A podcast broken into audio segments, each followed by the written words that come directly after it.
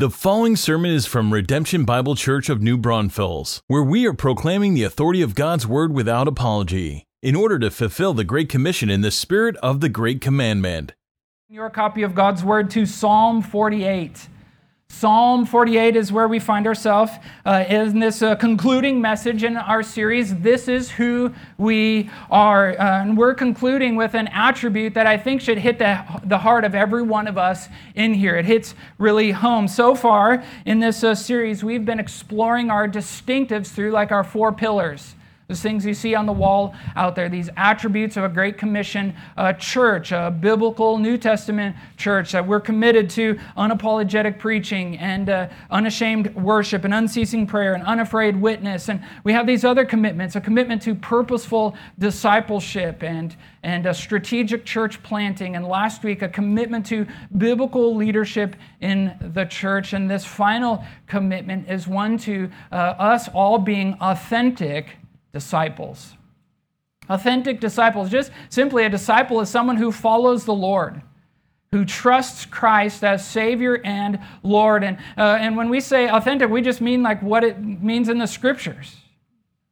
We kind of highlight that as you've seen signage and things around here is uh, those that worship Christ, walk with Christ, and work for Christ.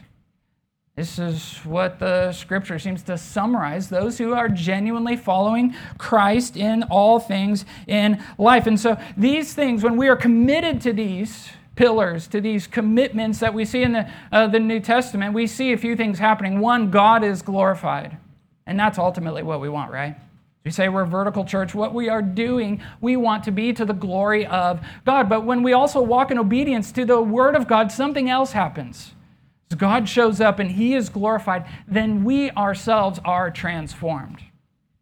We ourselves are, are growing in our faith. We are growing in our commitment to these things. And so, uh, uh, this transformation is then what happens in the larger church family. The, as we as individuals are growing in the faith, and our church family is, is growing as well.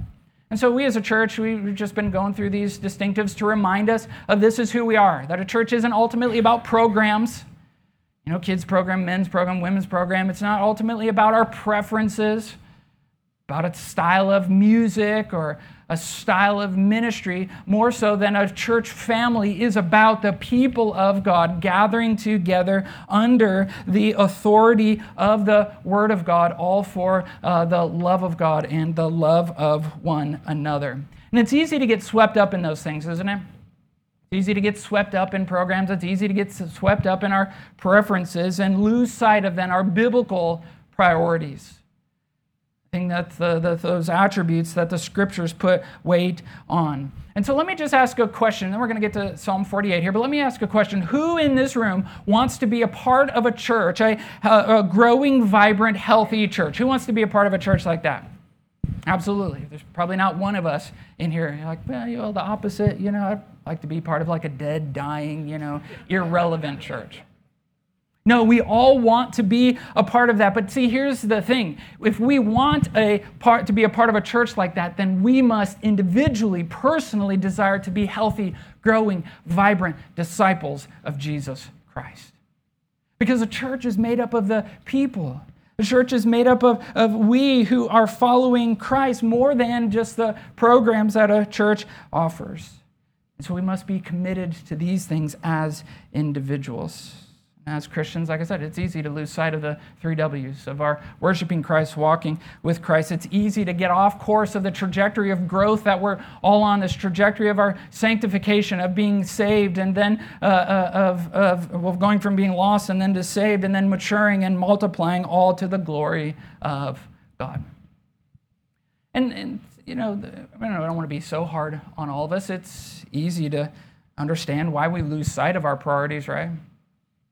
His priorities to be growing in Christ. You know, sin is tempting, the, Satan is real and deceptive, our desires are strong, life is hard, trials are all around us, the battles uh, rage uh, around us. And here's the reality this has always been the case for God's people. It's always been the case. Israel of old lost sight often of the priorities. They lost sight of the blessing of God that came from their obedience to God and their love for God.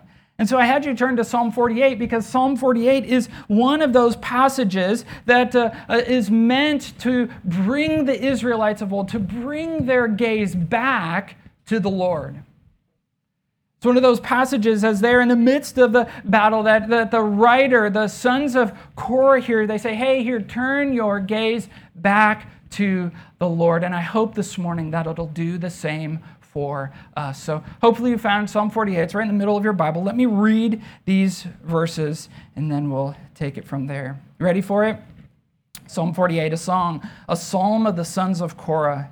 Great is the Lord and greatly to be praised in the city of our God. His holy mountain, beautiful in elevation, is the joy of all the earth. Mount Zion in the far north, the city of the great king. Within our citadels, God has made himself known as a fortress. For behold, the kings assembled. They came on together. As soon as they saw it, they were astounded. They were in panic. They took to flight. Trembling took hold of them there, anguish as of a woman in labor. By the east wind, you shattered the ships of Tarshish. As you have heard, so we have seen in the city of the Lord of hosts, in the city of our God, which God will establish forever. We have thought on your steadfast love, O God, in the midst of your temple.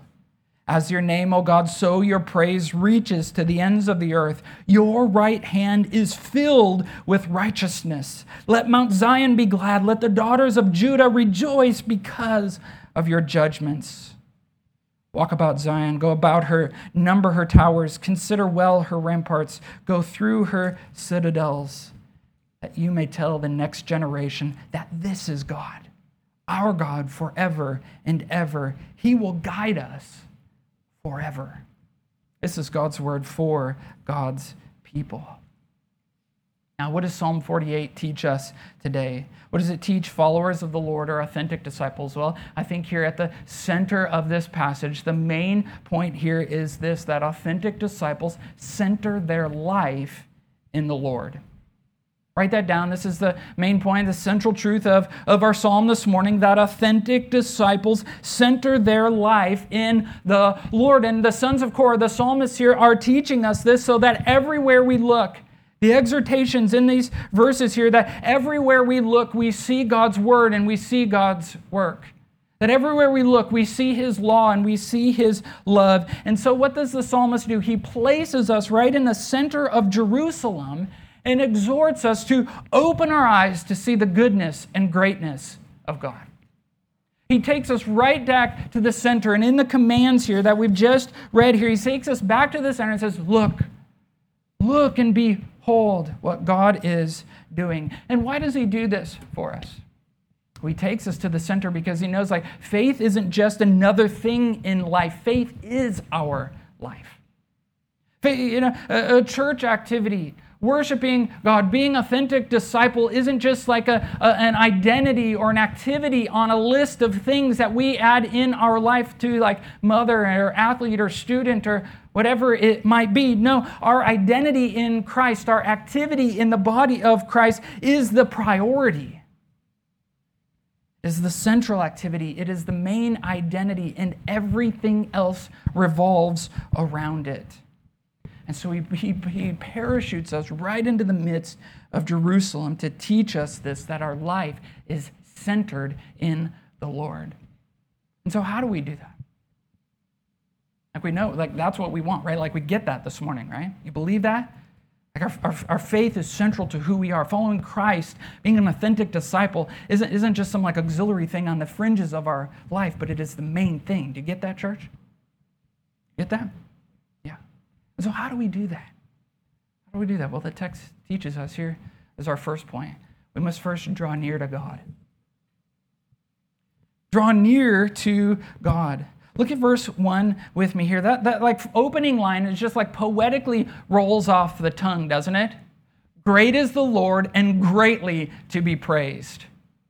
And you can say that with like some oomph, right? Great is the Lord and greatly to be praised. And that should like, like get us excited, right? This has been the anthem that we've been singing all morning. God is great and he deserves our greatest of praise. We sing it often and we, we, uh, we believe it, generally speaking, here. But in, while it's generally true, he, the psalmist here brings us actually to a location, a place where, where his greatness is most on display. Do you see it here? in the city of our God, his holy mountain, which is beautiful in elevation. See, Jerusalem, the city here, is the highest point in the Judean hills, right there, smack in the center of Israel. If you've been there, you notice uh, that uh, the topography all just kind of leads up to this great city here, this place that is, as the as verse two says, is the or the uh, verse two there is the joy of all the earth. That may sound strange to you this morning, like why why really? Like this city is the joy of all the earth. Why why can you say that? Well, look how verse 3 ends. It's because it's the place that God has made himself known. It's where he is present. It is where God himself is dwelling. Remember back uh, to our series in Exodus. Many of you were here through that. Some of you maybe you're just joining us, but we preached all the way through those 40 chapters in Exodus uh, this past year. And what was so glorious is that God made himself known, and then he makes himself known in a specific location. He's bringing them into the promised land. And so during those days, as the people of Israel were, uh, were delivered from their Egyptian slavery, God gave them the instructions for that tabernacle, right? A really ornate tent uh, that, uh, that they would assemble in place. And there with the Ark of the Covenant, this is where God would dwell.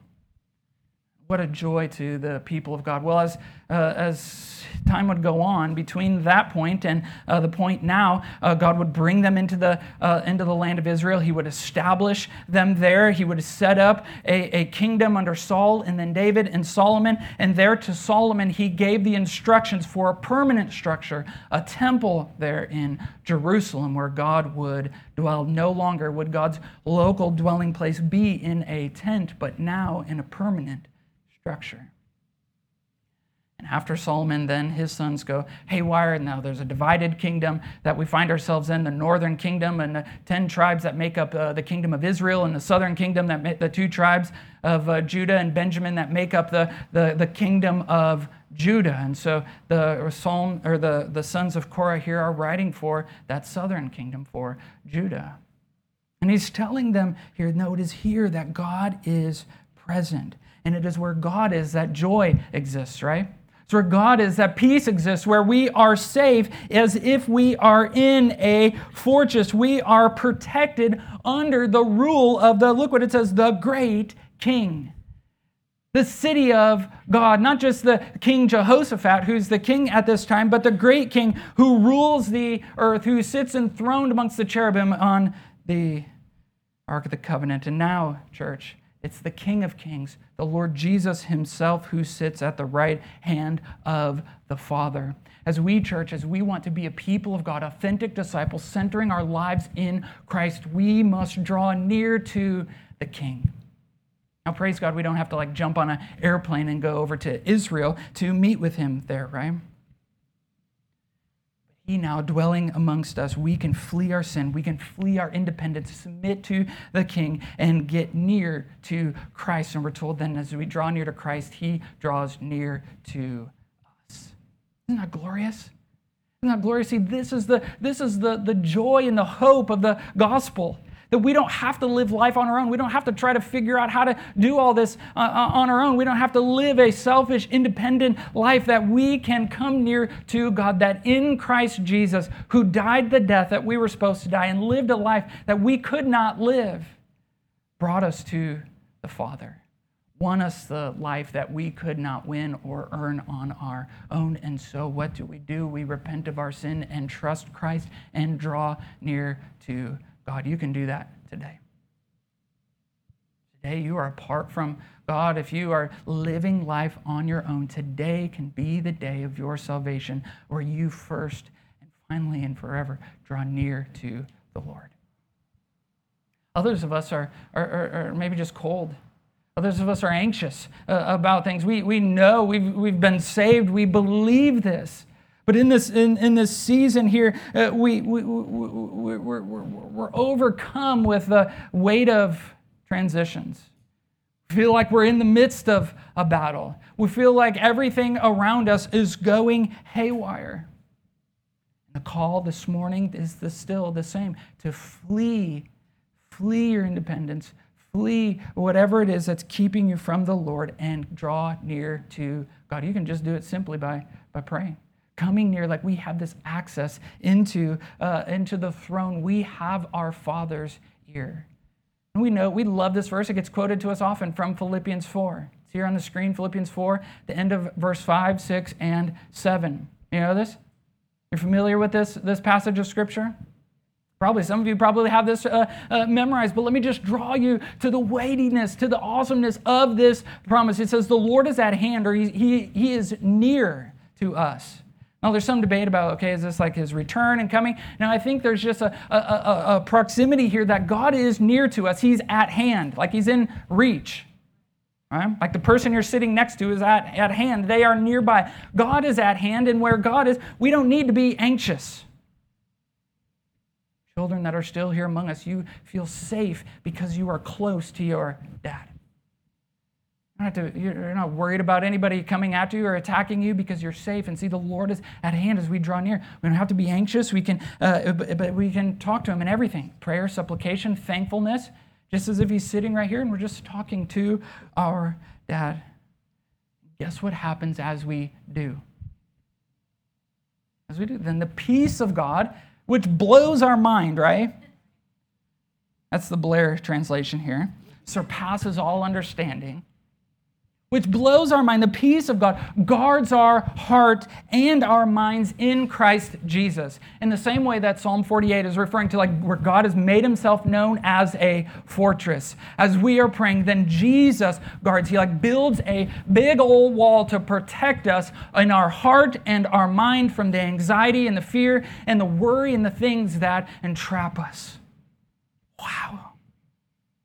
Church, this morning, draw near to God as an authentic disciple, centering your life in the Lord. Draw near to Him. And here's the second thing then, and find your refuge in Him. Find your refuge in Him. If you're taking notes here, uh, write that down. Find your refuge in God. And see, when we do, come back to Psalm 48 here, verses 4 to 8. When we do, when we are near God, then here's the things our enemies, our temptations, sin, the things that, the obstacles and the things that hold us back or maybe even push us away from uh, the center. They are the things that go fleeing. And so the context of, of Psalm 48 here is very interesting because guess what? The Israelites were once again being attacked by the surrounding nations. They were once again being, uh, being uh, assembled against, and their enemies were coming to him. And so here, here's the thing you just have to know for the people of God, for the Israelites, ever since Genesis 12, when God called Abraham and his family apart and said, You're going to be my people, I'm going to bless you, and those who bless you, I'll bless, and those who curse you, I'll curse from the very get go up until today, nations have been trying to annihilate Israel. But the very fact that they are still in existence, that they are still on the face of the map and they are not like many of the nations and the people groups that we read about in history books or here, but the fact that they are still around is proof that God is faithful to his promises. It's just proof here. And so, uh, guess what? In this psalm, in the context here, Israel's enemies are being attacked. And so the context for Psalm 48 is actually Second Chronicles 20, I believe. Second Chronicles 20. You write that down, but I actually want you to turn there because I want you to see something. I'm just going to give you kind of the flyover of the context because it makes this psalm just uh, come alive for us. Second Chronicles uh, 20 is way in your Old Testament. It's, it's probably 100, 150 pages back in your, your Bible there. It's the last of the history books uh, before you get to um, like Nehemiah and and, and all those small books. Second Chronicles 20. I'm just going to give you a, a, snapshot. There's a guy named Jehoshaphat. It's a cool name, right? Jehoshaphat is the king of Judah in Jerusalem. In chapter 18, he makes a really knuckleheaded decision to align with a wicked king of Israel, King Ahab. If you've learned your Bible, King Ahab, he's like the worst of the worst amongst the kings of Israel. Did you know something, just like in biblical history here, I told you those two uh, kingdoms. Basically, all the kings of Israel are bad. You read through the, the uh, you know, like Samuel and First and Second Kings and First and Second Chronicles, all the kings of Israel, it says they're evil, they do what's right in their own eyes, and evil in the sight of the Lord. Like, noted. Bad legacy. But the kings of Judah, it's, it's, it's almost like fitty fitty, right? Some of them are bad and evil kings doing evil in the sight of the Lord, and others, like King Jehoshaphat, actually do what is right and pleasing in the eyes of the Lord. And so he does make a knuckleheaded decision in chapter 18, 2 Chronicles 19. He makes some reforms to the way that the nation is governed. And then in chapter 20 here, guess what happens? They're being attacked on all sides, just as Psalm 48, verse 4 said, the nations or the kings assembled against him. And so look at 2 Chronicles 20, verse 1. After this, the Moabites, the Ammonites, and with them some of the Meunites came against Jehoshaphat for battle. And some men came and told Jehoshaphat, A great multitude is coming against you from Edom and beyond the sea. And he explains all these things. And so, yet again, in Israel's history, in Israel's time, they're being attacked. People are trying to wipe them off the face of the earth. And so, what does uh, Jehoshaphat do first? What is his response to this news that a, a great horde is coming against him? Look at verse 3. Jehoshaphat was afraid. I bet so.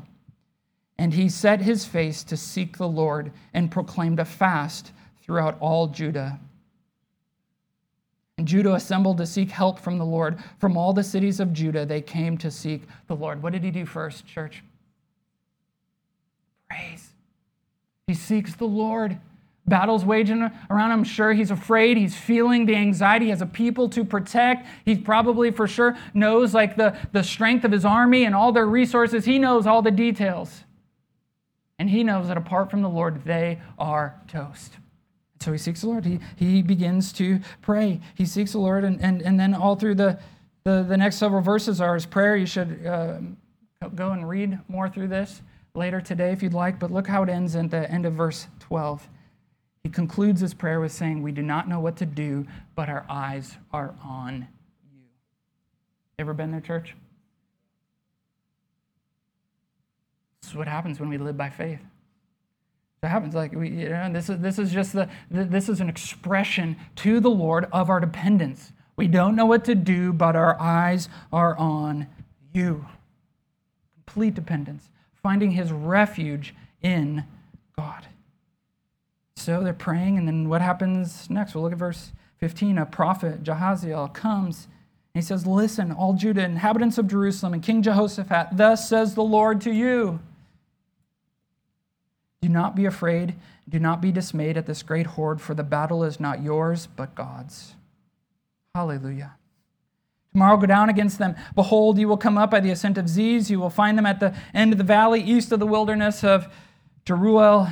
You will, you will not need to fight in this battle. Stand firm, hold your position, and see the salvation of the Lord on your behalf, O Judah and Jerusalem. Do not be afraid. Do not be dismayed. Tomorrow go out against them, and the Lord will be with you.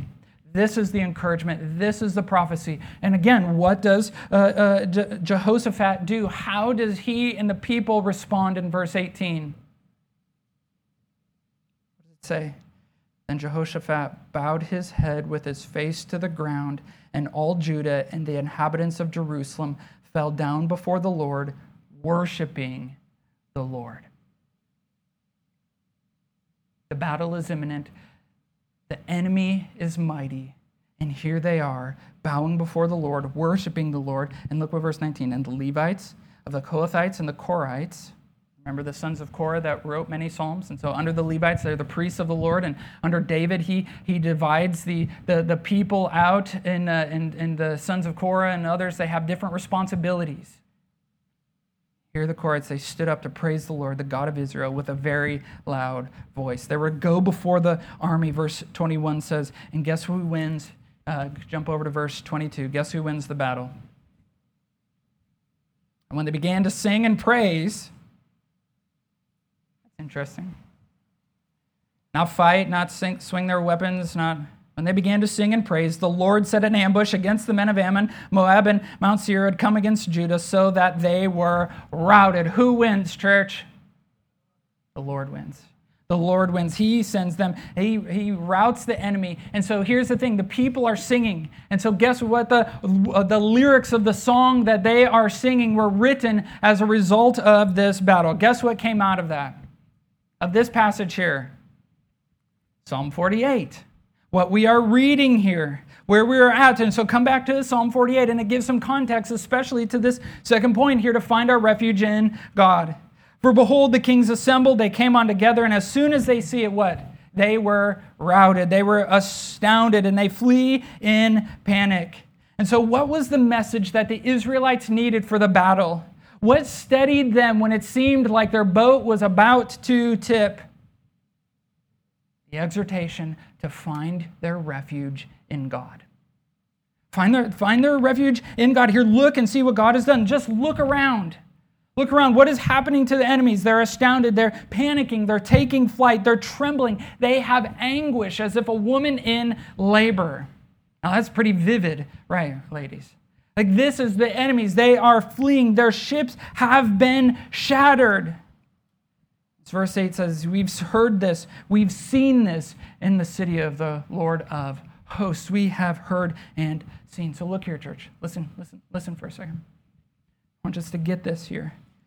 See, when we are near God, when we've drawn near to Him, when we have found our refuge in Him, then it is His perspective that we are seeing from. When we are near to Him, His voice is loudest. His word, His people have the loudest voice. They are helping us to see the events of the world. Then we see something so amazing around us. Even as the battle is round, even as the as attacks are real we begin to see something even more amazing in the midst of the battle, in the midst of pain happening. We begin to see from our, uh, in, in where we are today, that disciples are being made. Churches are being planted around the globe. Marriages are being restored. People are choosing to follow Christ. People are making decisions to follow in obedience. The persecuted are persevering, and the gospel is prevailing. It is happening around us. But let me, but let me tell you this if, if, if, the Lord and his people don't have the loudest voice in our life, if his word is not what is guiding us, if Fox News or CNN or our Facebook feed or whatever media we consume, if this has the loudest voice, you will be as these kings. You will be as those who are astounded uh, in the world. You will be of those who are panicking or taking flight, trembling, anguish in your soul as of a woman having uh, labor, and all your things will be shattered around you. But for those who are finding their refuge in God, that is the pathway of our enemies. And for us, it is a pathway and a life of joy and peace and protection and hope and believing. But see, our, our media sources, all the other things we center our life in, that we consume, consume, they all they're doing is telling the hopeless, tragic tale of a life apart from Christ. This, this, that, that's, that's ultimately what they're, what they're parroting. You might be like, but, but, but, but, but we need to know what's going on in the world. Absolutely, we do. Sure, but we already know where the world is headed.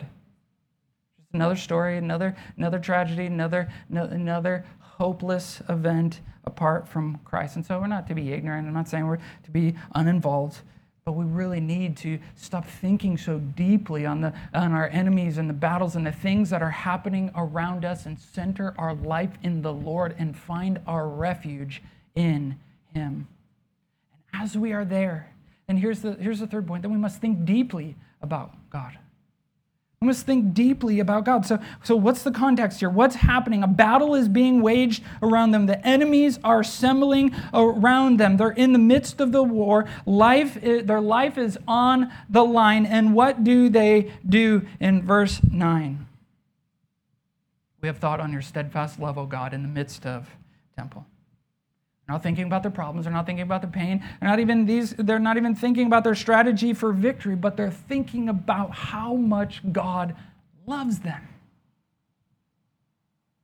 This, this leads them then to, to, to worship, right? Look at verse 9. As your name, O God, so your praise reaches to the ends of the earth. This isn't just our praise, but this is a global praise. As God will, uh, your name will become famous throughout the earth. It praises him for his power and his ability. It says, your, your right hand is filled with righteousness. Like everything that God does is full of righteousness. His activity is, is righteousness consumes his hand in all of his activities, all of his deeds on the earth. He has no room for anything else.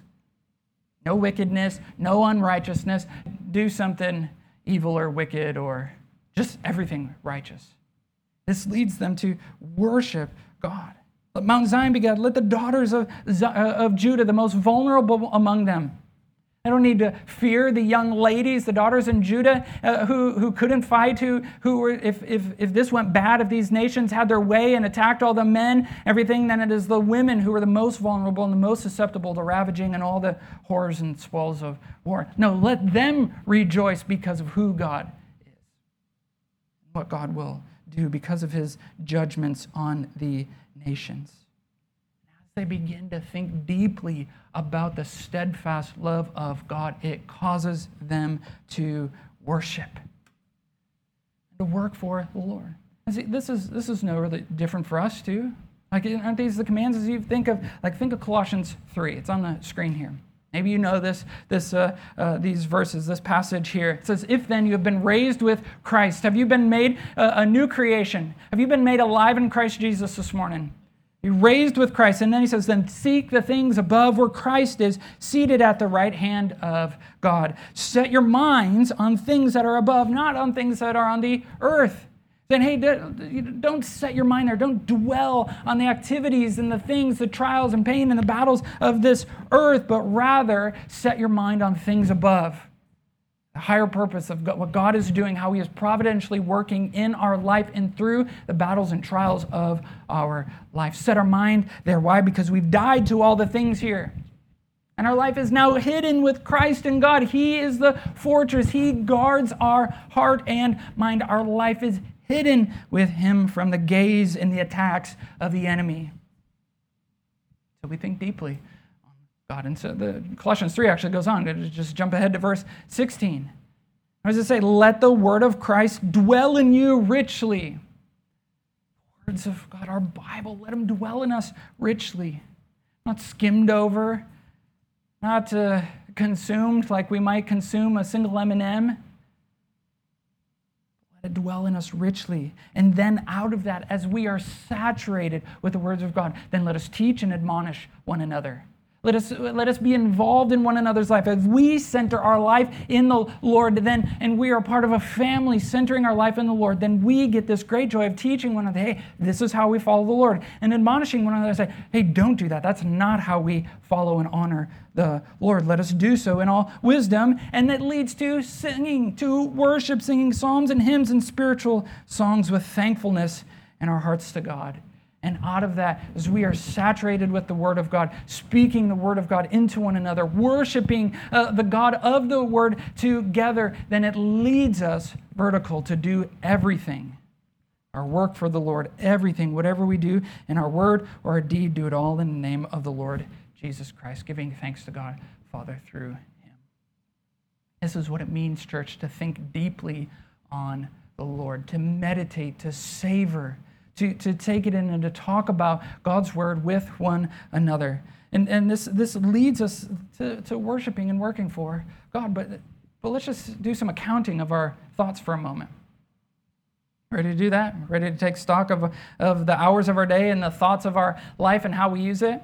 So if you work, you probably spend, let's just on average, eight hours a day working. If you're a student, you know, eight hours or so. If you're retired, you have eight hours of home management and all the things you do as a, as a retired person, okay? Or if you fit it somewhere in there, you got eight hours about that. Eight hours of sleep, right? That's 16 hours in our day, okay? That uh, most of us take up. Like, I don't get eight hours of sleep. I, I have a crying baby at home. I maybe get four. Well, for the sake of this, eight. So, what do we do with the other eight hours? Are we spending time thinking deeply about the Lord? And we have an hour or two to eat and do other necessity things. But here's something that is so tragic as I think about how we spend our time. According to uh, Statista.com, which is a, like a survey uh, website, they did a survey back in February of 2021. And get this nearly half of the respondents, 50%, stated that they, on average they spend five to six hours on their smartphone in a day. Not related, not including work related things. Now, some of us have to be on our phone for work. This is just half of the people of, their, uh, uh, of who they surveyed spend that just scrolling through social media, scrolling through sports stuff, scrolling through whatever it might be. Further, 22% said they spend three to four hours on average their phone daily. And just 5% said that they spend less than one hour. So I don't, I don't know where you fit in that. That was pretty convicting. I mean, we just read a book in our family, much to my kids' uh, dismay, called The Tech Wise Family. Would highly recommend it way to be wise with how we uh, consume media and screens and all that. So many things that dominate our time. How much are we devoting daily, weekly, monthly to just thinking deeply about the things of God? Imagine how different our life would be in the face of our struggles, in the face of things that are happening, in the face of the challenges of our workday and all that, if we just spent some time thinking deeply about just one attribute of God, His steadfast love. Just imagine how we would grow in this. Imagine how we would grow as a church.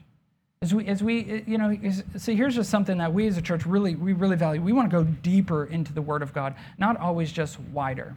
Now, there's something that's like spiritual uh, in our thinking too, as we're like, oh, I need another Bible study, I need another reading plan, I need another thing, I need, I need another group to be a part of.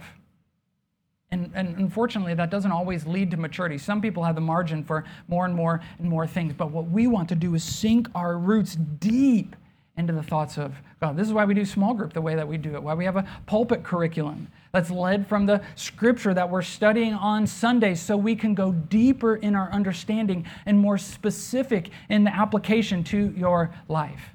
I can only make so many applications up here with a room even this size. There's just a variety of things happening in your life. And so I want to give us a, a, an understanding and a grasp of the Word of God. But man, there is no bottom to our understanding of the Word of God. And so in our small groups, in your study during the week, let us go deeper and deeper in our understanding of these things and then more specific. How does this apply to you as a student, as a mom, as a, an employee, as an employer, as a grandparent? We want our roots to go deep as we think deep about God and then watch our faith bloom healthy and vibrant in the community of faith around us. And as we do it, as we begin looking around, as we as we're dwelling on the things of God, then we begin to see him at work everywhere. We begin to see his benevolent love at work through us all over the place, which is really the final exhortation in our passage. To consider the works of God. Consider the, the works of God here. Look, this may seem strange to you in verses 12, 13, and 14. When, when the psalmist is he's like saying, hey, take a look around at the buildings. Like, are you like a, a commercial appraiser or something? You know, like we just go around and number and take measurements and note the condition of things. No, he's not. This, not telling him, hey, go look and see what we built so you can build up like pride of like, wow, look at the city, look at the fortress, look at the citadel here. Lord, forgive us for being enamored with buildings, right?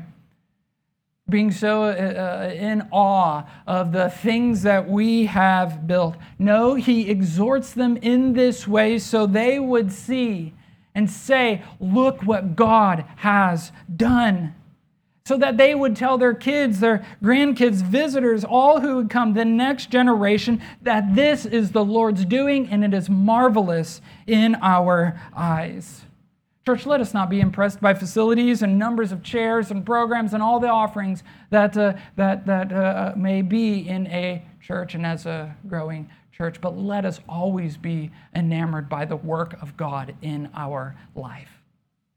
As we see chairs, as we see buildings, as we see around this, it's not, wow, what, look at what we've done, look what we've built, but let it turn our gaze upward in worship and outward in witness to say, no, God is at work here. Whatever physical buildings here, these, th- this is all God's doing. He's guiding us, and here's what the, the reality He will guide us forever because He's not done yet. He's not done yet. Imagine what He will do. Our best days are yet ahead. Redemption, look around your life. Just take stock of the things that are in your life. The, consider the things you have and thank God for them. Uh, thank God for the home that you have, the vehicle you drive, the, just the, the physical assets. As you look around, say, This is what God has done. Consider the things that you love about redemption, your church family, and worship God for them. Worship God. Tell God, thank you for it. Consider the ways God has answered prayers in your life and be amazed by it. Be amazed by what He's doing at His power, His providence, His provision in your life. Take stock of your life. Consider God's faithfulness to you to bring you to this place today and tell your kids, tell your grandkids about it that this is God. It is His doing, it is what He has done in our life. Let us be quick to see what is around us and what God is doing and then give Him the praise for it. See, when God is, when the Lord is at the center of our life and we aren't, uh, this is this this is like indicative of like, am I at the center here? Because when I look around this and I pat myself on the back, like, oh, heaven forbid that we ever get to that place. But when Christ is at the center, even as we look around and we consider his works, it leads us. So, as authentic disciples, we do all these things. We draw near to God. We find our refuge in him. We think deeply about him and we consider his work, his activity around us as our life is centered in him. And therefore, others know about it. There's like no surprise from the people in our life that we love Christ. See, this is who we are. This is what God is doing in us. This is whom we are devoted to, to Christ. Christ our Lord. So, church, I asked at the beginning you want to be a part of a healthy, growing, vibrant body of believers? Then let us be personally, individually, people who are growing vibrant and healthy in our walk with the Lord, drawing near to Him, considering the, what He is doing, devoting ourselves to His Word, to His work. And we'll see God do things that we can't even imagine. His work will continue through us, and we will continue to shine His light in our city. Joy will be ours, and peace will be ours, and most of all, Christ will be ours forever. And that's what we want. Is it not, church? I pray that it is. Would you join me as we pray now?